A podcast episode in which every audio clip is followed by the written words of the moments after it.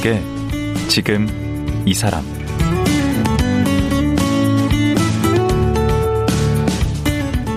안녕하세요. 강원국입니다. 물가가 올라도 너무 많이 올랐다고 난립니다.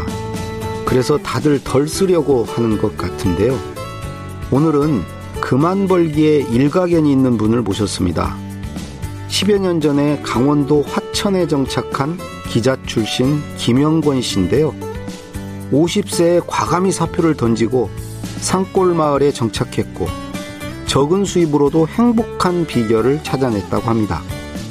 김영권 씨 만나보겠습니다.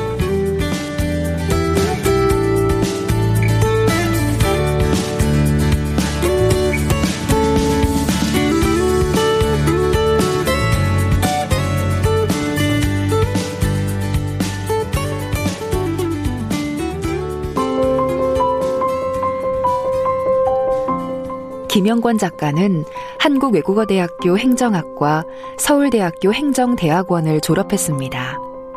머니투데이 부국장과 머니위크 편집국장을 지냈습니다. 22년 동안 기자를 하다가 2011년 만 50세 되던 해 사표를 내고 귀촌했습니다. 강원도 화천 산골마을에 태평가라는 집을 짓고 10여 년 동안 시골살이를 하면서 꼭 하고 싶은 일과 꼭 해야 하는 일만 하고 있습니다. 지은 책으로 어느 날 나는 그만 벌기로 결심했다. 삶에게 묻지 말고 삶의 물음에 답하라 등이 있습니다. 최근에는 지난 10년 시골살이의 경험을 응집한 책, 그만 벌고 편히 살기를 출간했습니다.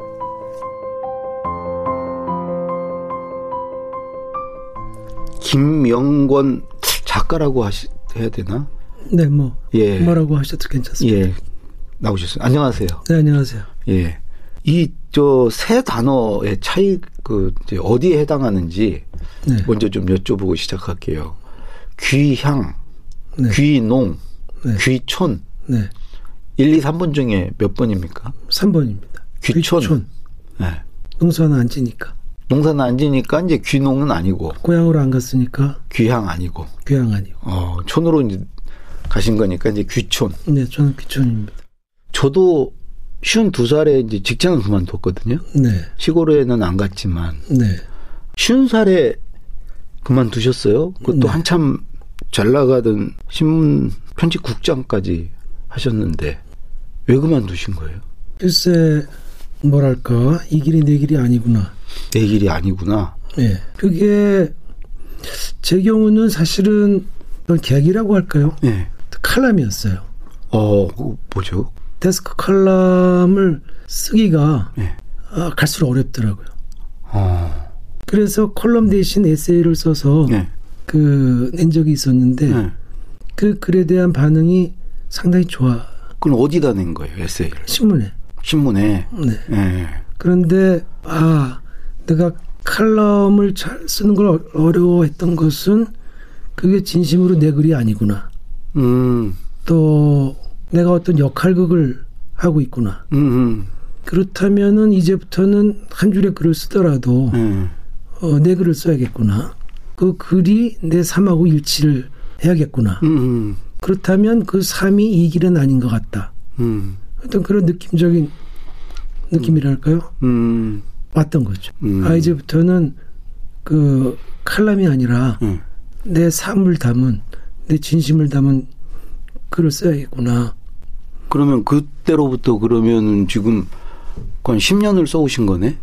17년 됐, 됐죠. 아, 그러니까 출, 저 신문사 있는 동안에도 썼고. 네. 그게 한 7년 되는 거네요. 그리고 나와서 한 10년 쓰신 거고. 그렇습니다. 근데 그 쉬운 살에 뭐 잘린 것도 아니고 음. 그좀 그만두려면은 좀 미련 같은 거 좀 아깝지 않나요? 저는 그 생각보다 미련은 크지 않았어요. 음. 오히려 내 삶의 어떤 장을 하나 닫고 음. 새로운 장을 열어보자 어. 하는 어떤 기대 또는 뭐 설레임 음. 오히려 그런 게 있었죠. 그럼 그때 이미 많이 벌어 두셨나요? 얼마나 많이, 돈이 있으셨길래 뭐 그렇게 많이 벌지 못했죠. 저 얼마나 갖고 계셨는데? 일을 이제 그만 하기로 결심을 했을 때는 예. 아 내가 이제 다른 일을 찾아보자 또는 뭐 다른 방식으로 돈을 더 벌어보자 예. 이런 결심이 아니고 예, 예. 이제 그만 돈 버는 걸돈 그만두겠다. 예. 이런 결심을 한 거니까 그러면 이제 그만 벌고 어떻게 살까 예. 그 출구 전략을 짠 거예요. 그 출구 전략이 내가 가지고 있는 전부 그러니까 집도 팔고 예. 현금도 다 모아서 예. 전 재산을 걸고 예. full 베팅을 하는 거죠. 그때 전 재산이 얼마였는데? 5억 2천만 원. 5억 2천만 원. 10년 전에. 예. 그 많은 돈은 아니었네. 그 5억 2천만 원 중에 4억 1천만 원은 이제 아파트를 판 돈이죠. 판 돈. 그럼 또 어디 가서 또 살아야 하잖아요. 그러니까 그 돈으로 어, 시골에 집을 짓고 어디에요? 화천에. 예. 그 다음에 또 남은 돈으로 오피스텔 두 채를 샀어요. 오. 그래서 그 오피스텔 두 채에서 나오는 월세 120만 원. 그거로 살기로 한 거죠. 아, 오피스 서울에? 예. 그두 채나 살수 있어요, 그거 가지고? 저는 아파트 한 채를 팔아가지고 네. 집을 세 채를 만든 거예요. 그러니까. 그렇죠. 화천에 집을, 그 화천 집 짓는 건 얼마나 들었는데요? 그거는 땅값을 포함해서 음. 1억 한 7천, 8천. 아, 얼마 안 들었구나. 도심에서 몰려 어, 사는 비용이 고비용이지 예. 이렇게 시골로 간다던가 음. 지방으로 가면 집값은 다르거든요. 저. 근데 왜 하필 화천이었어요? 시절 인연이 좀 맞았던 것 같아요. 음. 그 당시에 화천에서 예. 그러니까 지방자치단체 차원에서 그 통치가 좋은 곳에 그 도시민 귀촌 사업 일환으로 이제 아, 뭐 지원이 있었구나. 이제 전원마을 부지를 네. 조성을 해서 예. 좀 합리적인 가격에 분양하는 사업이 있었는데 예. 또 우연찮게 제가 그것을 이제 알게 돼서 예. 현장에 내려와 보고 음, 아 여기구나 바로 결정했죠. 혼자 가신 게 아니고 그 마을이 있겠네요. 그렇습니다. 그러니까 그총20 가구가? 20가구죠. 예, 예. 그래서 개인적으로는 제 집도 짓고 이웃도 만들고 그러네. 되게 어떤 분들이세요? 저랑 비슷해요. 대부분 이제 은퇴를 앞둔 그 도시 서민 하셨던 일들은 다양하겠네. 다양하죠. 그러면 화천에 누가 누구 누구가 내려간 거예요? 저하고 제 여동생. 여동생? 네. 사실은 이제 그, 그 당시에 좀 별거 상태였는데 네. 그래서 귀촌은 저와 여동생이 둘이 합니다. 아 지금 둘이 살아요? 여동생하고? 그 여동생은 또 지난해 말까지 같이 살았어요. 아 지금 혼자 사세요? 지금은 이제 독립했어요. 그러면 뭐 가족의 동의나 뭐 이런 건 별 관계가 없었겠네. 저는 조금 다르지만 네. 그렇게 이제 귀촌이든 귀농이든 네. 가족이 동의가 되게 중요하죠. 저희 마을 이웃들도 보면은 음, 그래서 그 그렇기 때문에 특히 이제 출구 전략이라고 아까 표현을 했는데 네. 그 출구 전략이 중요하죠. 우리가 이렇게 이렇게 살면 네. 살수 있다. 네. 그런 출구 전략이 그 잘 짜여져 있으면 네. 아무래도 가족이 동의를 받기 쉬울 거고 음, 그래도 동의를 받지 못한다면은 음, 먼저 시골에서 한 사람이 음. 찾기 시작하는 것도 방법이고 어, 그래도 동의가 안 된다면 투트랙으로 가야죠. 어떻게 해요? 그한 사람은 시골에 살고 한 사람은 도시에 살고 아, 따로 사는 걸로? 서로 교류해서 네. 그래서 동의의 정도에 따라서 출구 전략을 네. 유연하게 조정할 필요가 있을 것 같아요. 아, 그 굉장히 전문가 같이 얘기를. 아, 전략이라고 그러니까. 아, 이런 것까지 전략이 아, 필요하죠. 저는 그 자기가 원하는 일을 하고 있지 않다는 어떤 회의 또는 그 어떤 함정 응. 늪 같은 것에 빠져 있다는 느낌을 가진 분들이라면 응. 분명히 그 함정에서 빠져나오기 위해서 어떤 전략이 필요하거든요. 음, 그러니까 그것은 사실은 굉장히 중요한 거예요. 어. 누구에게나. 음, 그래서 저는 전략이라고 표현을 하고 음, 뭐 직장에 다니는 사람이건 사업을 하는 사람이건 내가 이 일을 이제 멈- 멈추고 네. 진짜 다른 방식으로 살아보겠다고 한다면 음. 각자 자기 삶에 책임을 져야 하는 거니까 음. 그 책임에 걸맞는 어떤 계획, 설계 이런 건 필요하죠. 그러면 그 집세, 그 세- 나오는 120만 원으로 네. 생활이 가능하세요? 그 배수진을 친 거죠. 아까 말한 대로 풀 베팅을 했기 때문에 네. 나는 반드시 120만 원 안에서 살아야 해. 음. 이런 이제 배수진을 친 거니까 제, 제 나름으로는. 그럼 120을 어떻게 쓰십니까 월? 그게 이제 지난해까지는 이제 동생하고 네. 둘이 네. 살림을 했으니까 네. 그 기준으로 말씀을 드리면 네. 120만 원 중에 45만 원을 동생에게 줍니다. 어. 그러면 그 45만 원이 안살림이 되는 거예요. 식비. 뭐 네. 먹는 거. 네. 장 보는 비용. 네. 그럼 이제 75만 원 남잖아요. 네. 75만 원 중에 건강보험료 네. 13만 원. 그다음에 공과금, 전기, 수도, 통신, 인터넷, TV. 네. 12만 원. 네. 그러니까 요게 25만 원이거든요. 네. 그거 빼면은 이제 50만 원이 남. 네. 50만 원 중에서 10만 원은 난방비. 여름에는 안 들겠네, 10만 원. 평균으로 잡으면. 네, 평균으로. 어. 그러면 이제 40만 원. 네. 40만 원 중에 15만 원에서 20만 원은 자동차. 아, 차는 있으시군요. 있어요. 네. 그 자동차 기름값. 네. 또 보험료. 음, 그럼 이제 20만 원 남네. 그 20만 원이 이제 제 용돈이기도 하고 뭐 돌발적인 비용에 쓰는 것이기도 하고 경우에 따른 병원비기도 하고 네. 경조사비기도 하고 그런 어. 구조. 경조사는 거의 저긴 하긴 챙기긴 좀 어렵겠네. 또 이해를. 해주겠네. 이해 안 해도 할 수 없어요. 우리가 네. 도시에서 살 때는 그 인간관계가 네. 그뭐 일이라든가 이해관계에 따라서 그 얇고 넓게 그렇죠. 형성이 되니까 네. 그 경조사를 할 것도 많아지고 네. 그러니까 아무래도 이제 지출이 많아지잖아요. 그렇죠. 시골로 오면은 이제 관계가 좀 바뀌어요. 그 좁고 깊게 음. 형성이 되니까 음.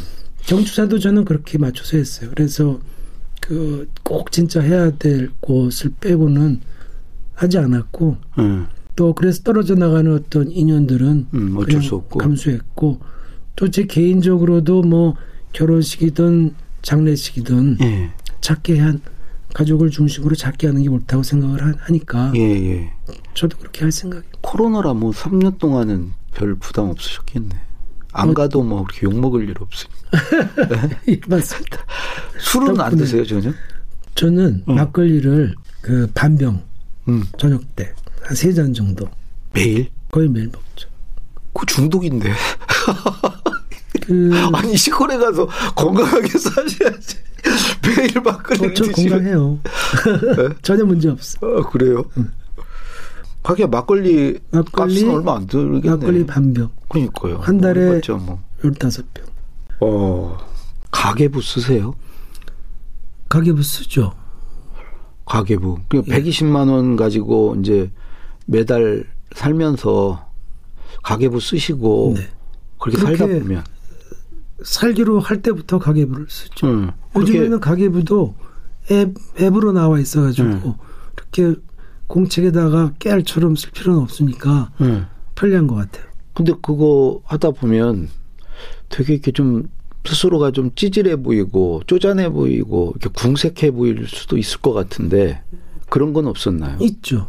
음. 쪼잔하고 찌질하고 궁색해지죠. 음. 저는 근데 그거 음. 그 남들은 하여튼 새벽같이 일어나서 어. 밤늦게 들어오는 어. 출퇴근하는 스트레스도 만만치 않고 어. 어. 평생 벌러서 지금 음, 버는 것도 고역인데. 네. 그것보다는 차라리 찌질해지는 어, 게 낫다. 그것보다는 나는 지금 편히 지금 지내고 있는데 이 정도 뭐 이렇게 궁색한 거, 음. 이 정도 찌질한 거, 음. 저 이거는 뭐 당연한 비용이라고 생각을 했고. 음, 뭐 지옥철에 그 시달리고 막 이런 거 안 해도 되고. 그렇죠. 뭐 직장에서 상사 눈치 보고 뭐 이런 거 없어도 되고 위아래 눈치 보고. 물론 있죠. 그러니까 음. 이 정도면 감지덕지다. 음. 저는 그렇게 생각하니까 음. 그 별로 스트레스 없더라고요. 음. 그러니까 이런 찌질함은 이게 감수할 용의가 있어야 되겠네. 그 이제 처음에 볼 때는 감수할 용이라는 느낌으로 오지만 음. 지금 가진 것에 자족하며 살겠다는 생각을 하는 순간에 음. 그런 생각에서 어, 자유로워져요. 음, 그렇기도 하고 근데 그 초심을 잃지 말아야 되겠네. 그만 번다는 것에 숨어 있는 의미가 음. 사실은 굉장히 심오한 것 같아요. 살수록. 음. 그것은 결과적으로 하여튼 지금 지금 가진 것 범위 안에서 살겠다는 것이고 음. 지금 가진 것 범위 안에서 잘 살려면 그거에 감사해야 되거든요. 음. 그리고 그것에 감사하면 문제가 풀려버리는 거죠. 음. 경제적 자유도 거기서 일어나는 거예요. 음. 그러니까 우리가 보통 경제적 자유라고 하면 그 원 없이 벌어서 아니 넘치게 벌어서 원 없이 쓰는 걸 경제적 자유라고 생각을 하는데 네. 실제로 그게 가능한가요? 가능하죠. 한, 한도 없는 거죠, 그거는. 더더더. 원 없이 간... 벌다 끝나버리는 음. 경우가 있고, 또 원 없이 벌어도 편히 못 사는 경우가 있잖아요. 그렇죠. 그렇죠. 우리가 뭐 재벌가들 보면, 네. 그 경영권 놓고 뭐 부자 형제 간에 그 불성사람 고력지쟁을 벌이는 경우도 있고, 또 경영권 승계를 놓고 편법, 뭐 탈법 이런 것들 음. 심심치 않게 나오잖아요. 음. 그럼 그분들은 넘치게 가졌지만 경제적 자유는 없는 음, 거죠. 음. 그런데 그 그만 벌고 지금 가진 것에 만족한다. 음. 그 순간에 마음속에 여유가 생기고 그 마음의 여유가 경제적 자유랑 연결이 되거든요. 음. 그러니까 아까 찌질하다던가 쪼잔하다든가 음. 이런 생각도 사라져요, 사실은. 음. 나중에. 성격도 변합니까? 이렇게 살아보니까 10년 성격보다는 철학이 변하니까 네. 그 철학에 따라서 마음가짐이 달라지죠. 음. 그러니까 기존에 갖고 있던 기질 같은 것에는 변하지 않을 않을 텐데. 아니 기자 생활할 때는 성질도 좀 들었고 그랬을 거 아니에요. 아, 저는 안 들었어요. 아니 저는 뭐 성격 저는 급하고 불부장이었어요. 아, 급하고 쪼아대고 막 그냥 겁주고 막 이런 거 하지 않았어요? 아, 저는 그런 문화 속에 살았지만 어. 그런 거 잘 못해가지고 그만둔 거예요. 어. 예, 나중에 한번 알아봐야 되겠네. 확인해 보세요. 그럼 농사는 전혀 안 지으시고? 저는 농사는 안 져요. 어차피 산골에 갈 때는 내가 꼭 하고 싶은 일만 하기로 했으니까 음.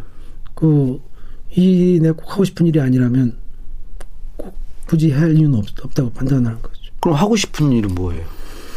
그래서 요거 좀 설명이 필요한데 음. 그만 벌기 위한 거는 편히 살기 위한 것이잖아요. 그렇죠. 그 그만 벌기를 위한 그 어떤 설계, 네. 방안 네. 이게 출구 전략이라면 그렇죠. 편히 살기 위해서도 나름의 좀 전략이 필요해요. 그 입구 전략인가요? 그게 입구 전략이죠. 오. 출구 전략이 제 경우는 그 한 달 120만 원에 평생 살기. 네. 그게 출구 전략의 기본 뭐 권력이라면 입구 전략은 이제부터는 꼭 하고 싶은 일만 한다. 아. 그리고 꼭 해야 할 일만 하게. 그러니까 어 이거 할까 말까 이렇게 망설여지는 일. 음. 그건 안 합니다. 아. 그 다음에 이제 해도 그만, 안 해도 그만. 해야 되는 일이 아니네. 어, 그렇죠. 안 하죠. 그러니까 음. 꼭 해야 할 일이 아니니까. 음. 그래서 남은 게 그게 뭐예요? 그래서, 그래서 남은 게 저는 읽고 쓰고 걷고. 아. 어, 아침에 쓰고 저녁에 걷고 나머지 시간은 읽고. 걷는 건 얼마나 걸으세요 하루에? 그두 시간 정도 걷죠. 어? 많이 걸으시네. 그리고 막걸리 한 잔 쫙 하시고. 아, 이 막걸리 생각하면서 걸을 수 있죠. 네. 얼마나 아, 걷고 나서 마시면 얼마나 좋겠어요. 맞아요. 맞아. 그러면 쓰는 것은 주로 어떤 거? 이 에세이. 에세이.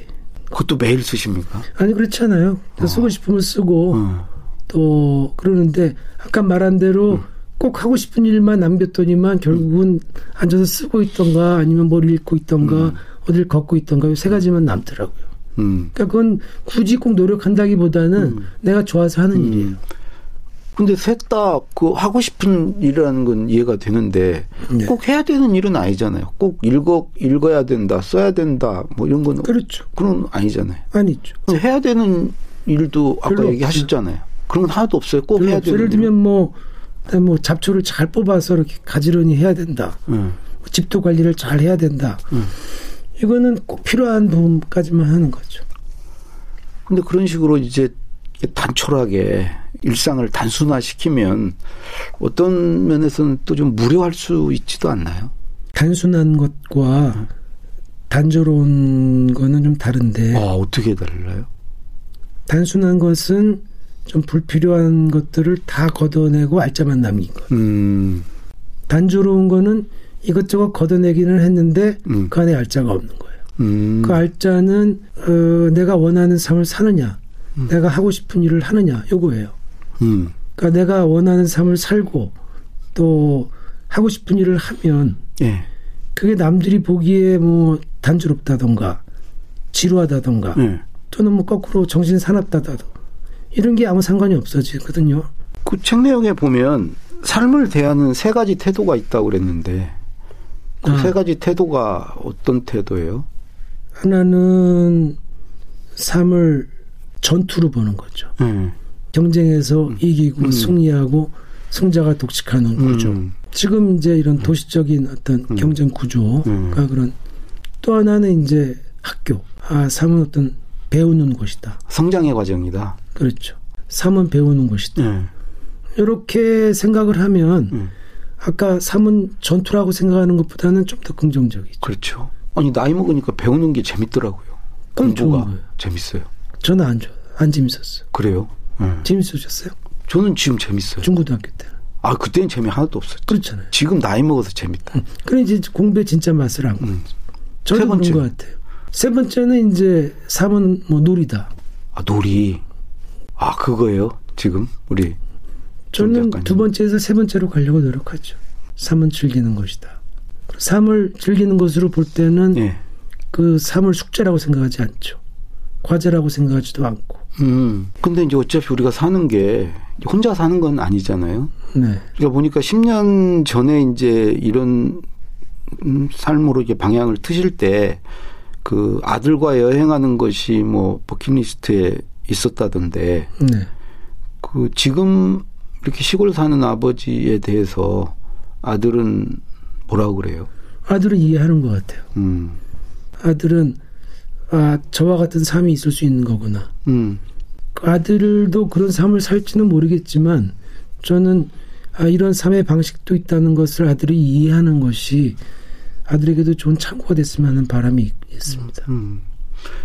솔직히 여기 이제 귀촌하셔서 후회한 적은 없어요? 10년 동안? 저는 없어요. 그러니까 그만 벌겠다고 하는 것은 네. 끝없이 벌겠다는 욕심을 끊는 행위거든요. 네. 그래서 끝없이 벌기만 하는 어떤 함정에서 빠져나오겠다는 결심이거든요. 그 참 어렵죠. 지금 가진 것에 만족하는 순간 삶의 문제가. 음. 풀린다고 할까요? 음. 어, 그런 것들을 오히려 지금에 와서 보면은 더 분명하게 깨닫게 음. 되는 것 같아요. 음. 그러면 귀촌하는 사람들이 그러면 그런 마음가짐만 이렇게 준비를 하고 그런 마음만 굳으면 되는 건가요? 귀촌을 하든 귀농을 하든 도시적인 마인드 욕망을 내려놓고 가는 거거든요. 음. 그게 아니라 도시적인 욕망을 그대로 지니고 음. 산골에 가면 오히려 불편하거든요. 사기가 병원도 멀고 음. 뭐 불편하고 또 문화시설 뭐 이런 혜택도 잘 못 누리잖아요. 그렇죠. 그러니까 그런 것들이 불편하면 다시 돌아오는 거예요. 음. 그래서 그런 경우에 귀촌이라는 건 좀 전에 말씀하신 대로 음. 어떤 도피성. 음. 또 하나는 쇼핑. 음. 아, 도시에서 쇼핑하듯이 저 귀촌이라는 것도 되게 멋있어 보여. 어. 괜찮아 보여. 저거 한번 쇼핑해 볼까? 아. 그래서 이제 그런 분들도 있지. 쇼핑을 하면 어. 처음에는 마음에 들죠. 제 아내가 자꾸 제주도 가자 그러면 그런 거잖아요. 그러니까 그 심리에 그것이 쇼핑의 심리인지 음. 그 도피의 심리인지 음. 어, 쇼핑이든 도핑이든 둘 다 안 되는 거네. 둘 다 이제 가서 음. 자연에서 살다 보면 아 자연에서 주는 힘이 있거든요. 음. 그러니까 그 힘 속에서 동화돼서 물론 성공하는 경우도 있지만 음. 그 결국 도시적인 마인드를 버리지 못하면 실패할 가능성이 그만큼 높아요. 그 처음에 같이 집 지었던 그분들은 다 지금 사십니까? 화천에? 저희가 이제 20가구, 네. 지금 19가구인데 거의 그대로 그대로 다 지내요. 음. 저희는 이제 하나의 단지라기보다는 음. 마을 마을이죠. 같이 음. 만드는 과정이 있었고 그 만드는 과정 속에서 이웃 네. 의식이 생기고 저는 음. 이런 마을을 만드는 과정이 굉장히 중요 소중한 경험이구나라는 아. 것을 좀 실감하는데 네. 사실은 저희 이웃들도 다 도시에서 왔기 때문에 네. 이웃에 대한 훈련, 네. 공동체 훈련이 사실 돼, 있지, 돼 있었던 건 아니죠. 음, 같이 살면서 된 거네. 이웃을 만드는 과정에서 많은 갈등이 있었어요. 음. 그 서로 의견이 다르면 그걸 어떻게 맞춰가는가. 음. 또 함께 하기도 하고 또 따로 하기도 할 때 그 적정한 선은 어떤 것인가. 음. 의견이 다를 때 이걸 어떻게 하든 절충해서 음. 결론을 내고 또 그 결론이 났으면 거기에 따라가는 룰. 음. 이런 정착이 됐나 보네 이제는. 이런 훈련들이 서로가 보면 상당히 서투럽고 음. 그래서 그것들을 이제 맞춰가는 과정. 음. 그것이 어떻게 보면 공동체 훈련이고 음. 그것은 오히려 도시민들이 필요하지 않나 하는 생각이 들더라고요. 음. 예컨대 이제 도시에서 아파트 단지 뭐 한 대는 천 세대, 이천 세대 살고 음. 또 아파트 한 동에 막 수십 가구, 수백 가구가 같이 지내지만 그분들이 이웃은 아니거든요. 음. 문 닫고 들어가면 남남이고. 음. 그래서 아, 도시에서는 살았지만 우리는 이웃을 경험해보지 못했구나, 사실은. 음. 요즘에 도시에서도 도시 공동체 운동 같은 거 하는데 음. 저는 그런 게 꼭 필요하다는 생각이 들더라고요. 아니, 제가 말씀 듣다 보니까 그게 꼭 장소가 중요한 게 아니고 음, 네. 그런 마음과 그런 이웃을 도시에서도 뭐 얼마든지 꽃 피울 맞아요. 수 있지 않나. 예. 네. 그죠? 그 결국은 예. 제가 몇 차례 얘기했지만 행복한가 예. 또는 행복하지 않은가. 예. 그 진짜 행복한 사람은 행복을 묻지 않거든요. 그렇죠. 그래 누구든지 행복이 뭔지 음. 왜 사는지 질문이 자기 마음 속에서 일어난다면 그건 행복하지 않은 거네. 그분은 행복하지 않은 겁니다. 네. 그리고 그것은 지금의 삶을 다시 한번 돌아보라는 신호인 거죠. 음. 음. 나는 진짜 원하는 삶을 살고 있는가? 예. 내가 하고 싶은 일을 하면서 행복한가? 음. 이 부분을 깨닫는 게 예. 중요하지 않나 네. 그런 생각이 듭니다. 알겠습니다. 예, 오늘 말씀 고맙습니다. 예, 고맙습니다. 예, 그만 벌고 편히 살기란 책을 쓴 김영권 작가였습니다.